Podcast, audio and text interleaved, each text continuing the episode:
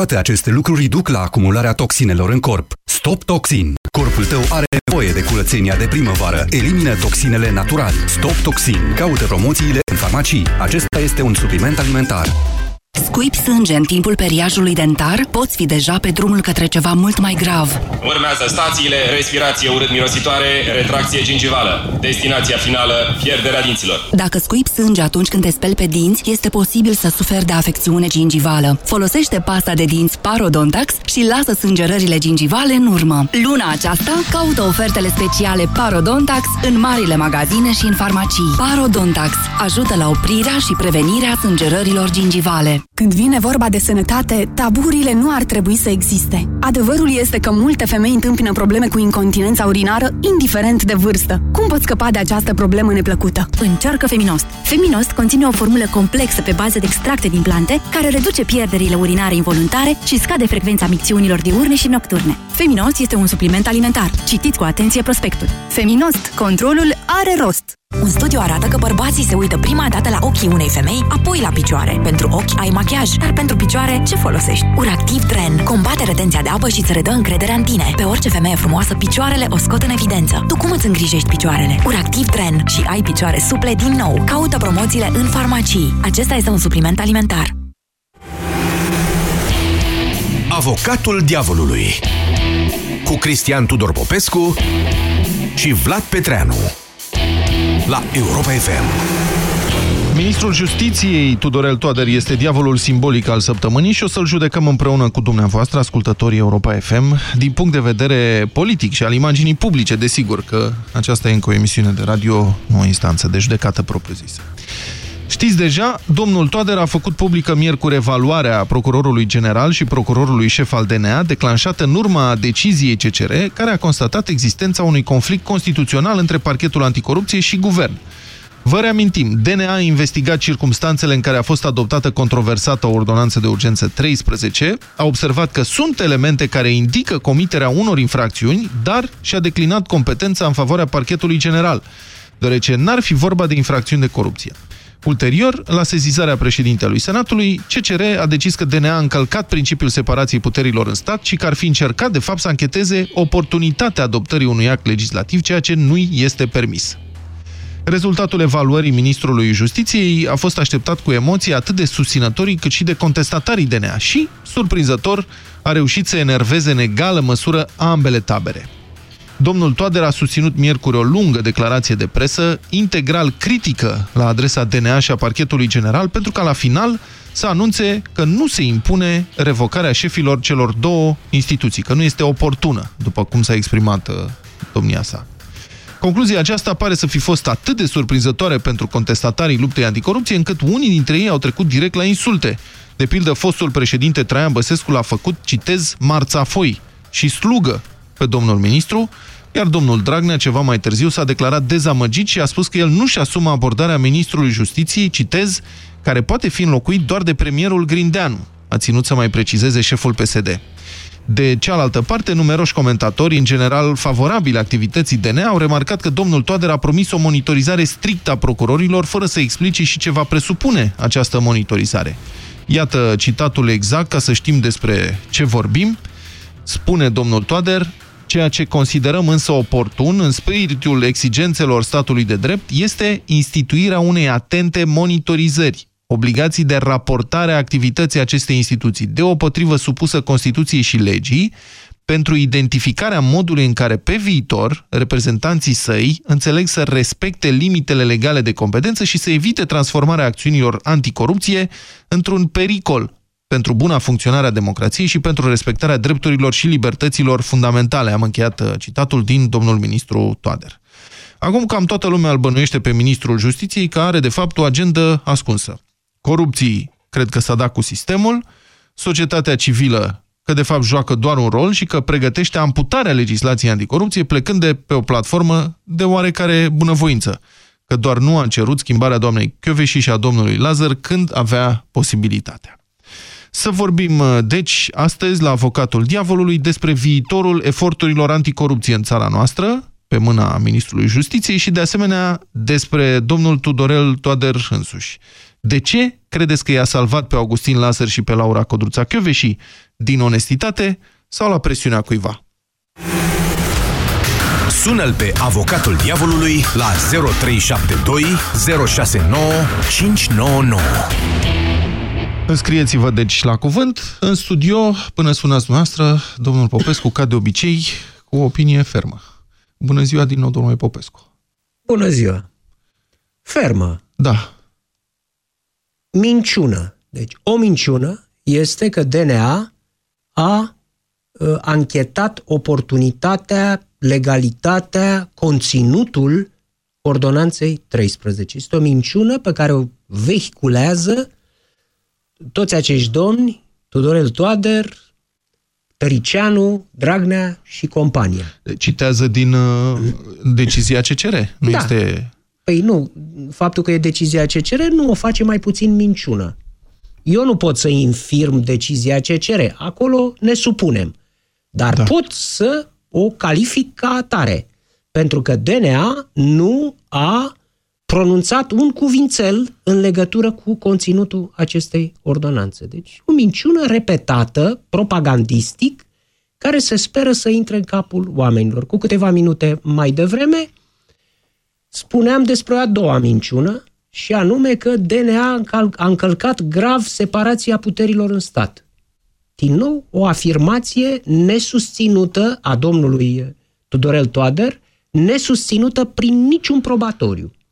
Nu a prezentat fapte în raportul său din care să reiasă că cererea de acte, de documente de către DNA, eh, luarea de depoziții unor eh, eh, persoane angajate la Ministerul Justiției în legătură cu această investigație ar fi încălcat în vreun fel separația puterilor în stat. Vă contrazic din nou. Vă rog. Nu era, cred, treaba Ministrului Justiției să prezinte astfel de documente. Citează din decizia, din motivarea Curții Constituționale, care spune uh, că acțiunea Ministerului Public a creat o presiune asupra membrilor guvernului care a afectat buna funcționare a acestei autorități. Asta este ce spune Curtea Constituțională. Ministrul Justiției a fost onest. A spus, păi, domnule, asta zice CCR, asta pe Păi această atunci de ce prezumție a mai mergem. făcut evaluarea, domnul Petreanu? Păi Pentru- dacă avea decizia CCR, de ce nu i-a demis în urma deciziei CCR imediat? Nu poate să-i demite. Trebuie să propună revocarea. De Președintele ce nu trebuie le-a să ia propus decizia. revocarea? Pentru că- Imediat după decizia CCR. Păi, putem discuta despre asta, pentru că, în principiu, orice act Să-i mai legal evalueze. adoptat în uh, România se prezumă ca fiind constituțional până când CCR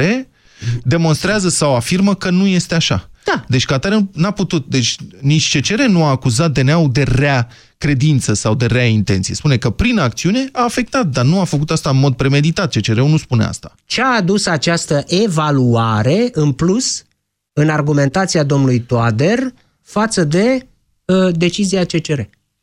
Bună întrebare. Ce Nimic. credeți că a adus? Păi nimic. Deci dânsul citează din decizia CCR. Uh-huh. Și atunci vin și întreb încă o dată. Ce a cercetat dânsul? Ce a evaluat două săptămâni? De ce nu și-a luat decizia imediat după decizia CCR? Poate că a încercat să afle dacă a existat vreo premeditare sau vreo rea intenție în această cercetare. Ați văzut așa ceva aici? Eu nu, dar nu, sunt s-a- eu păi ministru. A, s-a pronunțat și a asumat ancheta. A spus, eu fac această anchetă, nu de pildă corpul de control al Ministrului Justiției. Bănuiesc că există așa ceva. Nu, domne, eu ministru, eu personal am făcut ancheta, a ținut să precizeze, Păi da? Are Păi dacă a autoritatea făcut- constituțională să Foarte facă bine, asta, să o pentru facă. că Ministerul Public este sub autoritatea Nu i-am contestat administrativă, nu altfel, administrativă, așa, mai degrabă bugetar-financiară, organizatorică mare uh, a Sunt Ministerului unii care Justiției. contestă această autoritate, spunând că doar CSM-ul poate să verifice activitatea procurorilor. Da, eu nu eu contest. Dar din moment ce și-a asumat ancheta, de ce n-a venit cu probatoriu? De ce n-a prezentat niciun fapt, nicio probă prin care să-și uh, justifice uh, ce spunea cu separația și așa mai departe. Dar, închidem. Uh, un singur lucru și cu asta am, uh, am terminat. Uh, Sunt curios să văd ce spun uh, ascultătorii Europa FM. Un singur lucru la care i-aș invita să mediteze pe ascultători. Și anume, o frază ca aceasta, nu e oportună revocarea procurorilor șefi, face parte din justiție? O astfel de frază? din corpusul justiției, din orice, din tot ce înseamnă justiție. Legi, cărți, tratate, paragrafe, anexe, discursuri juridice, poate exista uh, propoziția nu e oportună? Eu înțeleg ce, ce vreți să spuneți dumneavoastră, dar ministrul justiției nu este judecător, adică nu este într-o poziție de magistrat. Nu este Numirea... jurist? Este jurist. Asta e altceva, dar poziția din care el comunică da. în momentul ăsta este de membru al guvernului. Asta da, nu e o poziție de magistratură. Deci un ministru al guvernului prezentat... poate aprecia, nu poate aprecia oportunitatea unei decizii? Nu. În cazul de față este, este vorba de un jurist care s-a prezentat că a fost judecător al Curții Constituționale, uh, rector la Universitatea din Iași, Iași da. autor de tratate și de opuri. O astfel de persoană n-a venit aici ca ministru politic, nu e membru de partid, el a venit ca un tehnocrat în acest guvern, da? Și când faci o anchetă, atunci nu ești ministru politic, atunci ești jurist, pentru că anchetele nu se fac politic, sau se fac, că tot vorbim de asta, da? Deci asta nu era o anchetă politică, era o anchetă tehnică, o evaluare, uh-huh. cum nu a avut loc. Bine. Cu parametrii și așa mai departe. Deci când ai anunțat că faci așa ceva, atunci vorbești în termeni juridici. În clipa în care prezinți rezultatele anchetei. Sunt vinovați sau nu sunt vinovați? Într-o încheiere de sentință, într-o motivație de sentință, credeți că poate exista, nu e oportun Dar nu este o sentință. în toată justiția. Înțeleg ce spuneți, dar nu sunt de acord cu noastră, nu este o sentință. E o decizie. Putea să propună revocarea lor. Nu a propus-o. De ce credeți că n-a propus-o? Pentru că nu e momentul. Adică după un discurs critic. Foarte care, critic. Foarte critic. E adevărat că a spus că au fost și alte cazuri de conflicte constituționale între, între instituții ale statului, inclusiv între uh, parchet și guvern sau între Curtea Supremă și Parlament, în alta Curte de Casație, Justiție și Parlament, în care nu s-au uh, um, aplicat măsuri administrative, n-au fost demiși funcționari, nu, a de, n-a demisionat guvernul, de exemplu, în cazul fa faimoasei ordonanțe a da, traseiștilor. Sunt multe cazuri de genul ăsta. Da. Deci nu putea invoca un precedent. Nu. Și atunci, mi se pare că concluzia domnului ministru a fost logică. Cum să revoce sau cum să declanșeze procedurile pentru revocarea procurorilor șefi dacă nu există precedent dacă orice act se prezumă constituțional până la uh, demonstrația, până la uh, proba contrarie stabilită de Curtea Constituțională, mi s-a părut chiar onest. A păi spus asta e, onest, CCR-ul a constatat asta, nu avem precedent, nu putem să revocăm. Și atunci de ce a început el toată povestea asta cu evaluarea? Asta n-a explicat, poate că ar trebui să explice. Păi ne întoarcem la parabola Zen cu Brahmanul și cu casa. Da? El a centrat, el a dat cu capul. Credeți că urmărește o imagine politică sau ce? Asta, adică... da, da, venim, începem să venim la chestiune, domnule Petreanu. Domnul Dar acesta era vrea foarte asta? încântat de sine. L-ați observat cum, și nu numai că era încântat, nu, a o... dar a și cântat. Omul are voce, ați văzut? Nu, are, are, o, are o atitudine profesională, Cântă așa profesor. Când, când eu vorbește. Eu, eu da. m-am simțit ca la curs. Eu nu.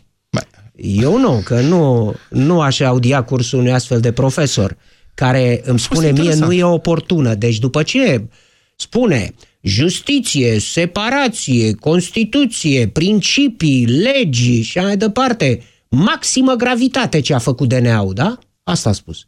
După toate acestea, deci după, după 40 de minute de limbaj juridic, da. urmează o frază din afara care este politică. politică. Care este politică. Da? Credeți că doamna Chiove și domnul pare Lazar... normal așa ceva? Până la urmă, este un act politic.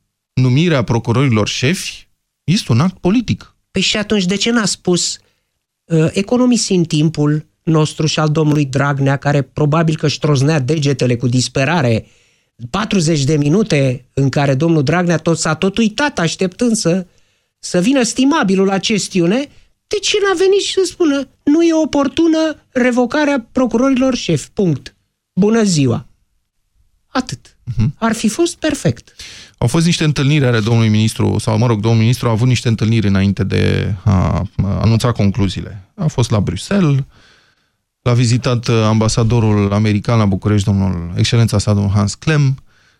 Credeți că este o decizie influențată de uh, Bruxelles și de uh, cum se zice, de americani? Ca să o spunem pe dreaptă? Credeți că era de fapt altă concluzie și au venit aia și au zis, băi, nu? Ca să o spunem ca în piață?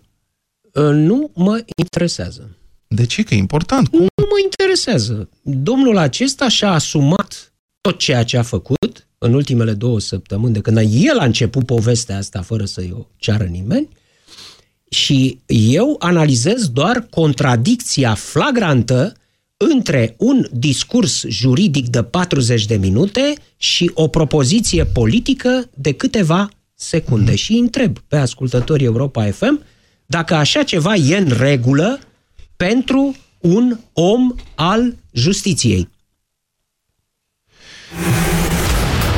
Sună-l pe avocatul diavolului la 0372 069 599. Bună ziua, să luăm telefoane, deci. Doru, bună ziua, sunteți în direct, Doru. Uh, bună ziua! Bună ziua, domnul Mă bucur Doru. că sunt sunt la noastră în emisiune și... Mai întâi de toate, Uh, spuneți-mi ca să știm cum ne poziționăm. Uh, îl considerați de bună credință pe domnul ministru al justiției Tudorel Toader sau nu? Nu. Nu? Nu. Ok, argumentați. Sub nicio formă. Păi, cum?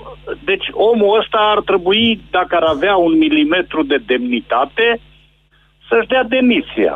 Așa. De ce? Să Ce zic, anume? Mă, frate, cum eu pot să fiu condus de uh, un, uh, un condamnat penal? Eu, ministrul justiției, eu, judecător, eu Stați nu știu așa, cine. vă referiți la cine? La domnul Dragnea? Păi la domnul Dragnea. Păi domnul Păi Doru... de aici pornește toată nenorocirea, domnule. Cum Pot să avem vă- o justiție condusă de un, de un condamnat penal. Pot să deci vă este contrazic? condamnat, nu este... Stați Mă așa, rog, stați așa, stați așa. Ministrul Justiției nu este subordonat nici măcar formal și nici pe linie de partid, că nu e în PSD. Numai un pic, este numai un pic. politic. Nu e subordonat politic. domnului Dragnea. Unul la mână. Doi. Însuși, domnul Dragnea s-a declarat dezamăgit de concluzia domnului Tudorel Toader. A zis că e dezamăgit, că nu-și asumă concluzia acelui raport de evaluare, după care, așa, făcând cu ochiul în mod figurat, a zis că domnul Grindeanu trebuie să decidă dacă îl dă afară sau nu. Păi, păi da, știți, tot aruncăm pisica de la unul la altul. Deci, ă, ă, aici se vede foarte clar, după părerea mea, da. că aceste două instituții, DNA-ul și ă, Parchetul general. parchetul general, îi deranjează pe, pe condamnații sau cercetații sau, Sau pe viitorii pe hoții condamnați. țării, cum ar zice domnul Cristian Tor Popescu. Îi deranjează pe hoții țării, care sunt demnitari, cum să zice, fără demnitate. Deci, dumneavoastră, domnul Doru, sunteți nemulțumit că ministrul justiției nu i-a dat afară pe Lazar și Chioveși. Nu! Păi vai vedeți de paradoxul? mine. Păi, păi nu trebuia să se pună, exact cum zice Cristian, domnul Cristian Tor Popescu, nu trebuia să se pună în discuție așa ceva. Aha. Să lase aceste două instituții care sunt sănătoase să facă dracului curățenie în țara asta. Am înțeles. Nu? Bine. Asta am... e părerea mea de om care am fost... uh, Știți, la un moment dat se punea întrebarea dacă avem încredere în justiție. Păi și aveți? Eu am încredere. Dacă se pune... uh, Cineva de la noastră punea întrebarea dacă avem încredere în justiție. Eu am încredere. Pentru că m-a învățat mama și tata să fiu cu minte, să nu fac așa, să respect milițianul și așa mai departe. Doru, Dar l-au întors... oamenii ăștia nu Doru. au încredere în justiție. Doru, l-au întors americanii pe ministrul justiției? Adică? Adică voia să-i revoce, pregătise toată argumentația și luni s-a întâlnit cu ambasadorul Clem și miercuri a ținut toată argumentația de demitere și a pus concluzia nu-i demit și a plecat. Mă rog, nu, nu, pro- nu încep procedurile de revocare, că nu poate să-i demită direct. Păi da, Că nu dar se pupă, n-are logică, n-are logică. Deci a avut un discurs în care i-a incriminat, mai ales pe doamna Chioveși Da. și pe domnul Lazar și după aia la sfârșit a zis, dar nu e oportun și a plecat din sală. Deci ceva de genul le face cu degetul. Aveți de grijă, nu mă vă mai legați de noi, că vă ia mama dracu, sau cum? Da, da, da, e un avertisment. Mulțumesc foarte mult, Doru. Uh, Sorin, bună ziua! Sorin, Sorin, alo? Domnul Sorin, bună ziua, sunteți în direct, dacă ne auziți. Nu știu ce face Sorin. Viorel, bună ziua! Hai să încercăm cu Viorel. Viorel, bună ziua! Toată stima. Bună ziua, Viorel, vă rog. Salut domnule Petreanu și pe domnul Cristian Tudor Popescu. Bună ziua. Vă salut. Dați mai încet radio, cred că avem o întârziere foarte mare sau nu știu unde ne ascultați acolo. Spuneți, Da, aveți da. încredere în domnul Tudorel sau nu? Domnule, uite care este situația. Vă Domnul rog. Tudorel este un foarte bun specialist. Și, Da. într-adevăr, un profesionist. De asta sunt foarte convins. Da. Însă ce s-a întâmplat acum este pur și simplu un exercițiu de imagine care s-a realizat de către dânsul. În Care fond, exercițiu la de urma imagine urmei, că toată lumea îl înjură? Nu, de ce să înjurăm? Pentru că suntem oameni disciplinați și corect. La figurat vorbim. vorbim. așa ceva. La figurat. Chestiunea, chestiunea se pune altcumva, știți, uh, este vorba despre ce făceau romanii pe vremuri. Când aruncau uh, în Coloseum uh, pâine și le asigura circ la oameni. Așa se întâmplă și acum la noi. După circul care s-a întâmplat în iarnă, imediat în Da. ianuarie-februarie, uh, acum uh, era să pornească un alt circ. Dacă cumva, uh, într-adevăr, după părerea mea, sunt justificate uh, vorbele ministrului referitoare că nu este oportun. Uh, se puteau găsi și alte metode, știți, uh, mai drastice de a rezolva problema. Nu neapărat să fie schimbați cei doi. Uh, oricum nu-i schimbat, N-are, era clar. iertați-mă, dar n-are logică ce spuneți. Îmi pare rău, dar vă contrazic. Deci spuneți că a fost un exercițiu de imagine, dar acum toată lumea la figurat îl înjură. Deci îl înjură și PSD-ul, Uh, nu, nu, domnul nu, Popescu... Nu, nu, eu nu vor, de, din nou vă spun că nu Așa? înjură nimeni pe Îmi nimeni. ziceți că a fost circ, dar de ce ar fi fost nevoie Deci, de a circ fost când în abia se sensul liniștise problemei treaba? cu ordonanța numărul 13, mă înțelegeți? Da, în de- sensul ăsta eu de ce ar fi vreau să riscat să-i problema. scoată din nou pe oamenii în acum, stradă? Acum cu... ați văzut că ar fi fost un alt circ anunțat de cei care vor să scoată în stradă 600 de mii de oameni. Deci, Nu știu la ce vă referiți. Da, în- a fost scris în presă. N-au anunțat cei că dacă îi dau jos pe cei doi, atunci vor uh, scoate în piață 600 de mii de oameni. Și aveați vreo Cine doi? să-i scoată? Cine a anunțat că îi scoate și ar putea să-i scoată 600 de mii de euro? Este dat în presă, domnul Cristian Tudor Popescu. da, Păi, Acum nu pot să vă mai spuneți-mi spun dumneavoastră, eu exact n-am cine, citit da. asta, dar spuneți-mi dumneavoastră cine și asumă scoaterea a sute de mii de oameni în piață. Ce organizație, ce persoană? Deci, cine, deci, domnul Cristian Popescu, cine a făcut treaba asta și în iarnă, atunci Ah. cu ordonanța 13? Deci atunci Exact a existat aceeași- o organizație aceeași sau mai interes. multe care au scos oamenii în... Exact, domnul Cristian în piață. Popescu, exact. Am Așa e. înțeles. E deci, clar. momentan să știți că uh, a, oarecum a vrut să împace și capra și varza, știți? Adică să dea un exercițiu de imagine, să arate că lumea este preocupată și de această treabă. Dar vi se pare o Că împăcare? trebuie- Stați așa, vi se pare o împăcare încă o dată, vă întreb, dar pentru ultima dată, că Da, nu mi se vă pare rog. deloc împăcare. Toată lumea e nemulțumită.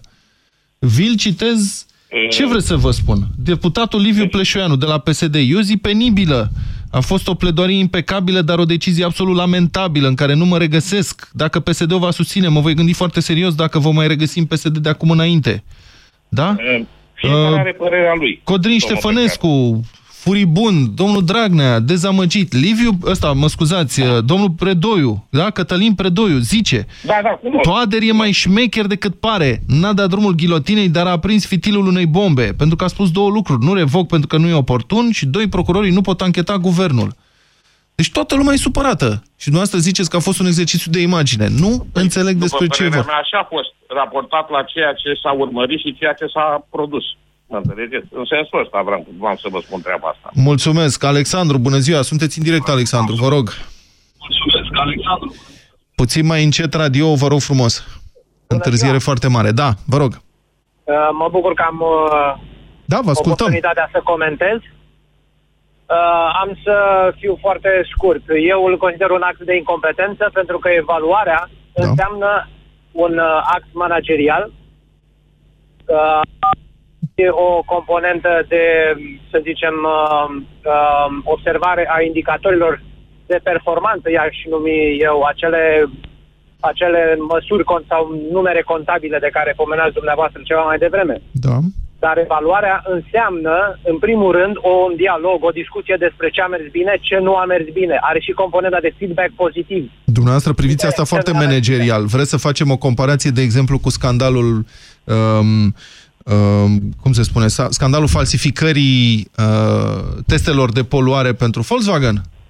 La fel, s-a făcut o evaluare, Volkswagen merge foarte bine, grupul FAS, da? Acolo- Uh, grupul VAG Iertați-mă că merge intervin. foarte, numai o secundă, Nu, merge de- foarte da. bine, are profit mare, Da, dar au făcut o șmecherie la un moment dat. Toți au demisionat de la Un vârf. moment, până la Volkswagen, uh, domnule Petreanu, domnul Tudorel Toader a spus că evaluarea va privi aspectele tehnice și manageriale. Atunci, acum două săptămâni. Cuvântul managerial a fost pronunțat de domnul ministru. Vă rog, uh, Alexandru. Sunt de acord cu domnul Popescu. Acolo vorbim de o anchetă. E cu totul altceva.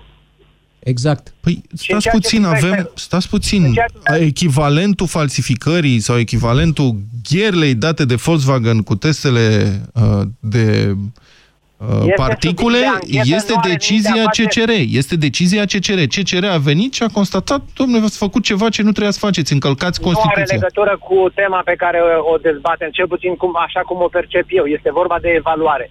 Repet, Da. mă rezum la faptul că definiția evaluării în context managerial înseamnă o evaluare a activității unui angajat de către șef. Mhm. În scopul ca, cu scopul ca lucrurile să meargă din ce în ce mai bine sau să-l dea.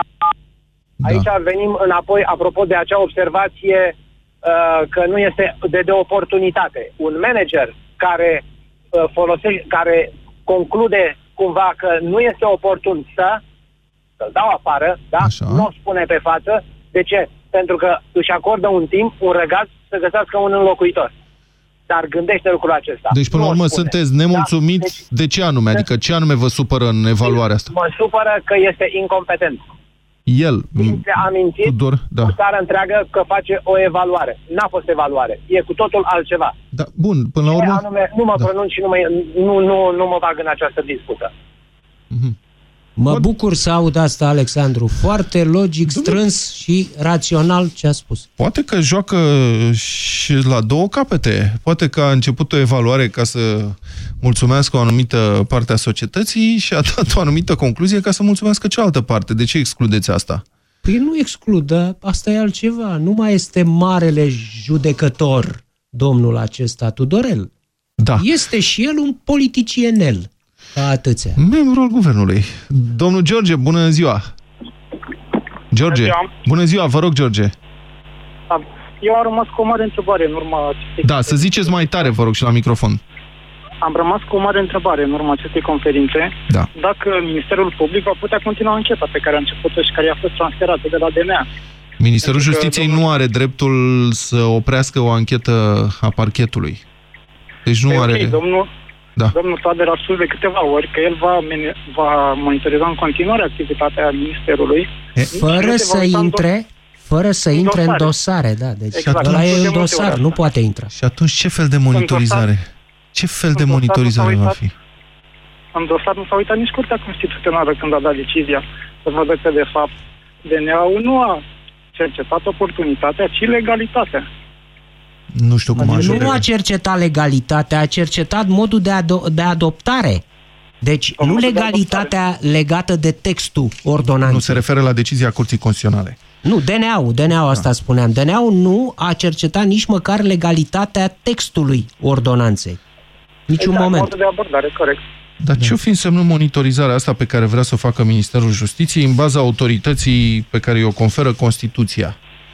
Și care până acum a fost percepută, dragi ascultători, de toți miniștrii justiției, cel puțin în ultimii 10 ani, să zicem, ca o autoritate așa, mai degrabă administrativă. Noi ne ocupăm de buget, de lucruri de genul ăsta. De calculatoare, de pixuri, ce mai aveți nevoie pe la procuratură. Da, adică ce fel de monitorizare vrea să facă Ministrul Justiției? Asta e întrebarea care mă frământă pe mine. Îl Și pe frământă mine, și pentru pe că- ministrul justiției, că nici el nu știe. N-a explicat nici asta. Da. Pentru că sub umbrela acestei monitorizări, poate el se gândește că domnul Lazar va fi foarte temător să mai continue ancheta pe care a început-o. Stresat, nu? O să fie stresat, da. domnul Da, Lazar, da. în urmă. Da, Iată, da, e o o percepe idee. ascultătorul nostru, o percepe ca o încercare de intimidare. Liviu, bună ziua! Bună, Bună ziua! bună ziua și mulțumesc tare, tare mult pentru ceea ce faceți. Vă Am rog. mai intrat uh, Vă rog, ieri, spuneți parcă, la chestiune. că, că ne-au salvat iară americanii. Așa Sunt ziceți. foarte curios, dar cum ar fi sunat uh, conferința de presă dacă nu trecea înainte Plemf la la cafea. Mhm. Cred că uh, da, uh, lucru care zic eu că este uh, reconfortant, cel puțin cum văd eu treaba, este faptul că încă mai contăm, deci nu, nu s-au luat încă mâna de pe noi. În, uh, cred că să fac tot felul de Liviu, aranjamente. Scuză-mă, uh, poate așa este, dar crezi că sutele de mii de oameni care au ieșit în stradă acum o lună jumate, două, n-au contat acum? Uh, Bineînțeles, uh, bineînțeles că au contat, dar uh, n-are rost, uh, n-are rost să ne așteptăm la nimic din partea unei slugi. Definiția slugi este că slugărește. Și asta este situația aproape întregii justiții, începând din 45, tovară și poporul prieten au reușit să destructureze justiția care însemna ceva. Judecătorul era înainte... Și cine? Stați, cine-i slugă acum, că nu înțeleg. E, cine? Ziceți. cine? Domnul Tudorel Toader. Îi sluga cui? Că Domnul... Sluga, sluga, sluga, sluga aripii sistemului, aripa PSD-a sistemului. Aha, păi Păi Domnul- n-a, n-a executat N-a atunci. executat, e pe dos, nu Ordinul, înțelegeți că asta este sluga. toată confuzia în care Ah, suntem. da, N-a executat, dar, dar a vorbit foarte, foarte frumos ca să lase de înțeles că totuși ceva, ceva a mișcat. Adică domnul Băsescu îl face slugă pe domnul Toader, dar presupun că zice că este sluga altcuiva, sluga americanilor sau a cui? Uh, Băsescu, Băsescu poate să spună orice tot, nu-l cred. Mhm. Uh, nici măcar când uh, respiră, nu-l cred. Am înțeles. Bine. Uh, Mulțumesc foarte mult frumos pentru intervenție. Alin, bună ziua, sunteți în direct.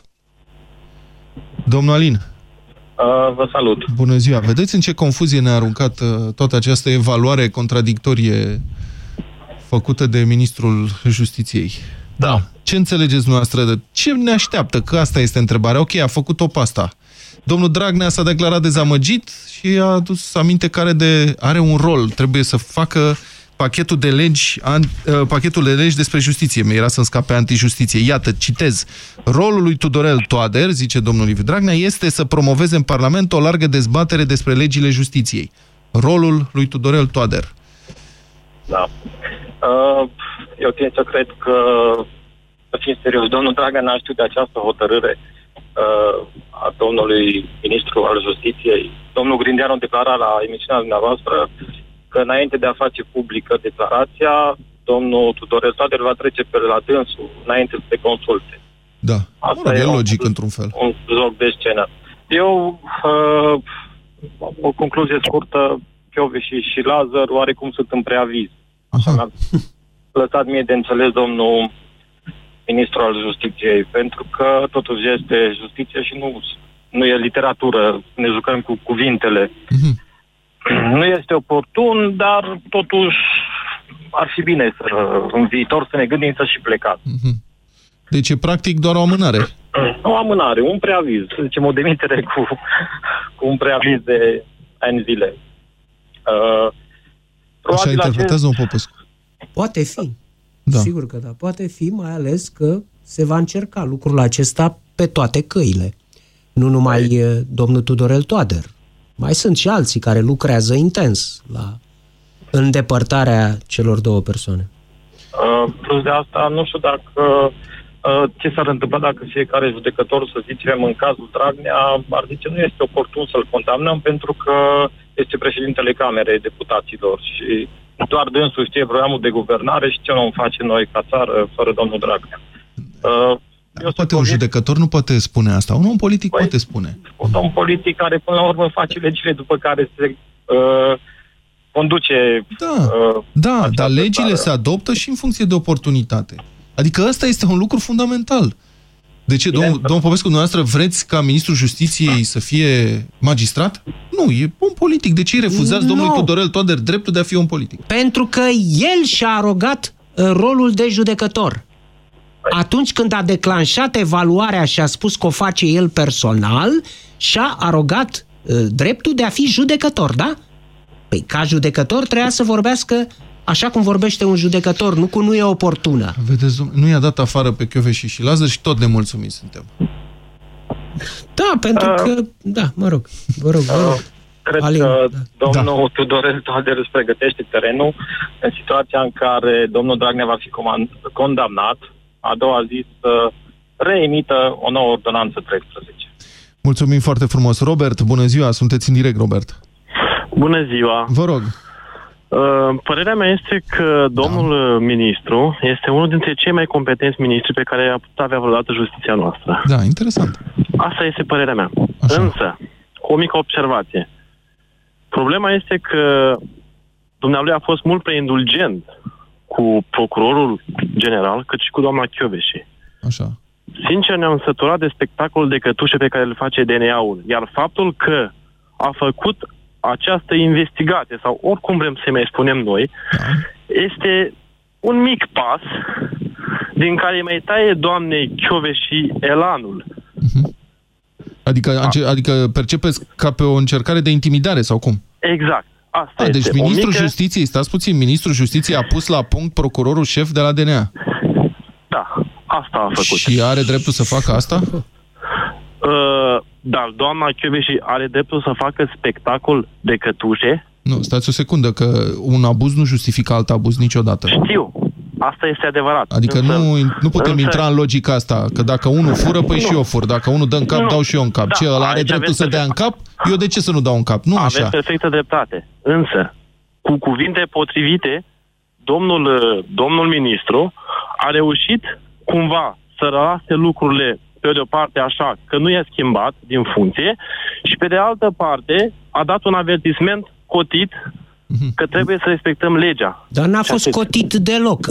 N-a fost deloc indulgent. A fost un rechizitoriu cât se poate de dur, cu cuvinte cum ar fi maximă gravitate, încălcarea Constituției, nerespectarea puterilor în stat, care nu se putea termina decât cu propunerea de revocare.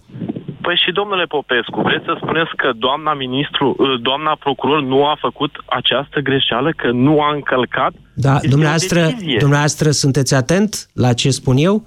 Eu nu, n-am, n-am ridicat problema doamnei procuror, eu am ridicat problema domnului ministru acum, da? Am înțeles. Deci, dumneavoastră ați afirmat că dânsul a fost indulgent, iar eu am spus că a făcut un rechizitoriu cât se poate de dur. E adevărat ce spun eu?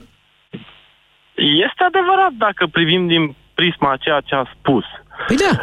Și atunci de ce nu a încheiat acest rechizitoriu în termeni extrem de gravi? De ce nu l-a încheiat cu propunerea de revocare? Din punctul meu de vedere, ar fi instaurat o nouă criză în România, pentru că, și sigur că da, trebuie să fim de acord și cu chestia asta, s-ar fi instalat o nouă serie de proteste.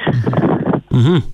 Și așa, păi și dacă se instalează ce? Dar se termină cu acest uh, spectacol înfiorător, care și pe mine, să știți, eu când văd cătușe, domne, intru în depresie, mă doare stomacul, am crize de bilă, mă sperii când văd oamenii ăia săraci de ei Domnule Popescu, în cătușe. să vedem Deci cătușe, era o da. problemă mare rezolvată în felul ăsta. Știți ce e trist? În secunda în care judecătorul îi dă cu dosarul în cap ăluia de la DNA și îi zice, domnule, este o mizerie și dă drumul omului peste o lună de zile și zice, îl achită, atunci cum plătește DNA-ul? Există, există prevederi legale în legătură cu activitatea procurorilor. Când se Dacă eu constată... sunt- Dacă eu sunt ministru și sunt târâit și târâit prin toate, la, la toate camerele și la toate televiziunile sunt arătat cu cătușele la televizor, ce sens își mai are faptul că eu, eu poate voi fi plătit cumva? Dar dauna de imagine rămâne aceeași, domnule Popescu. Câți nevinovați de ăștia ați văzut dumneavoastră purtați în cătușe până acum și câți vinovați condamnați de justiție? E de ajuns să fie și unul, domnule Popescu, mm. și este o eroare gravă. Robert, pot să vă contrazic aici un pic? Să știți că nu doar justiția divină este infailibilă. Nu există justiție pământească care să nu uh, dea erori și pentru asta există, cum spune și domnul Popescu și cum e de notoritate, există diverse uh, metode de compensare care se obțin tot în justiție. Asta e viața, ce să face? Nu putem să desfințăm justiția pentru că din când în când mai dă greș. Coeficientul de condamnare, procentul de condamnare în dosarele înaintate de DNA este 90%. Am înțeles, nu știam lucrul acesta, domnule Popescu, Eu însă... odată. Si- sigur că da. Însă, ca și concluzie, ca să nu vă mai rețin la telefon, Ideea este clară. Domnul Popescu a greșit. Și a greșit nu pentru că a, a, pentru că a subliniat acele lucruri pe care domnul Popescu le, le clarifică ca fiind uh, grave. Domnul Tudorel a greșit, ziceți. A greșit domnul Ministrul Tudorel. Justiției da, a greșit. Da. Așa. Deci a, a greșit. Pentru da. că nu ia și demis. Ok, Acum e limpede asta. Am înțeles. Acum Mulțumesc, foarte Robert. clar. Foarte da, interesant telefonul. Mulțumesc mult pentru intervenție. Uh, Dan, da? Dan, bună ziua. Bună ziua! Vă rog, domnul Dan. Pentru oportunitatea de a intra în direct. Uh, pentru a încheia ceea ce ne-a spus colegul sau antevorbitorul meu, da. eu consider că justiția este oarbă, se știe chestia asta. Nu pot exista cazuri în care să nu se întâmple ceva. Așa. Uh, acum, în legătură cu domnul nostru ministru de justiție, ar trebui să plecăm de la început și să vedem oportunitatea care l-a pus pe dânsul în funcție. Cum s-a ajuns ca un profesor universitar cu demnitate, cu foarte mare notorietate, da. să facă parte dintr-un guvern, uh, sincer după mine, corupt, oameni puși doar pentru a sluji niște interese și... Poate că a apreciat că, știți cum, da, nu, știți cum, poate că el chiar crede, dânsul chiar crede că omul sfințește locul. Nu știu ce să spun. Eu tind să cred că eu mă poziționez undeva la mijloc. Și a fost da, sunt foarte mulți oameni în țara asta care sunt foarte mulți oameni în țara asta care au încredere în guvernul Grindeanu și au votat PSD în mare majoritate, deci până la da, proba contrarie nu e un guvern corupt sau? Da. Sunt de altă formațiune politică. Ok, Bine, nu, nu, nu vă interzice da? nimeni să aveți altă opinie, dar corect. trebuie să respectăm și ce cred ceilalți. Respectăm, corect. Eu tind să cred că domnul Tudorel Toader a fost puțin strâns cu ușa de a accepta această poziție sau din uh, tumultul ăsta și știți cum se zice, din furtună uh, se iscă lucruri frumoase, să încerce să facă ceva cu țara asta și cu justiția. Iar n-are logică. Ceda... Iar n-are logică. Suntem într-un permanent paradox. Deci dumneavoastră credeți că a fost strâns cu ușa să accepte funcția, ceea ce presupune că da? l-au pus acolo ca să facă niște lucruri. Dar Corect. când a venit momentul Corect. să facă lucrul, adică să-i dea afară pe Chiove și pe Lazar, n-a făcut-o. N-a făcut-o, deoarece deci... a avut o întrevedere la Bruxelles. Așa? În primă fază. Și ce putea să-i facă Bruxelles? europenii au trasat niște idei pe parte de luptă anticorupție foarte, poate neclare, care lucrurile au fost întărite de către domnul Hans Klem la întrevederea la casă. Am înțeles. Și Dan, aș vrea să spun și eu ceva. Uh, în legătură cu ceea ce ai spus mai devreme. Guvernul e corupt. Afirmație. Fără niciun fel de probă. Dacă despre mine spui că sunt un imbecil, eu nu-și cer să probeze asta în niciun fel. E părerea ta. Dar dacă spui că sunt corupt, atunci ne judecăm. Și trebuie să probezi faptul că sunt corupt. Este o diferență da, da, da. între insultă și calomnie. A face pe cineva, persoană, guvern, corupt, este, în absența probelor, prezentate o calomnie. Adică exact ce a făcut domnul ministru Tudorel Toader cu DNA-ul. A acuzat uh, a calomniat fără a prezenta nicio probă în celebrul său raport. Da, vreau să îl mai luăm și pe Bela foarte repede, că mai avem câteva secunde. Bela, bună ziua! Alo? Bună ziua. Da, bună ziua. Vă rog, concluzia noastră, spuneți ce ați înțeles noastră din... Poate a fost recrutor bun, a fost totul bun, dar ce a trebuit să se tenească cu cu ambasadorul Americii, să ne pună la punct și aici. Nu cred că put. Ah, bun, deci noastră ziceți că a fost influența americanilor, da? Sigur, sigur. Mulțumesc foarte frumos, Bela. Maria, mulțumim că a stat pe linie, nu mai avem uh, timp. Uh, eu cred că paradoxul continuă. Suntem în confuzie, n-am înțeles de fapt ce a vrut să facă și sunt foarte atent la ce urmează să facă domnul Tudorel Toader, că mi se pare doar așa, o primă lovitură dintr-o serie care urmează. Asta e părerea mea. Sigur că da. E limpede că atacurile vor continua pe toate căile la adresa DNA-ului, a parchetului general, dar cred că am văzut o, un lucru foarte românesc acum. Ce a făcut, de fapt, domnul Todorel Toader în esență, se numește așa, curat violare de domicil, dar lăsați Avocatul diavolului cu Cristian Tudor Popescu și Vlad Petreanu la Europa FM.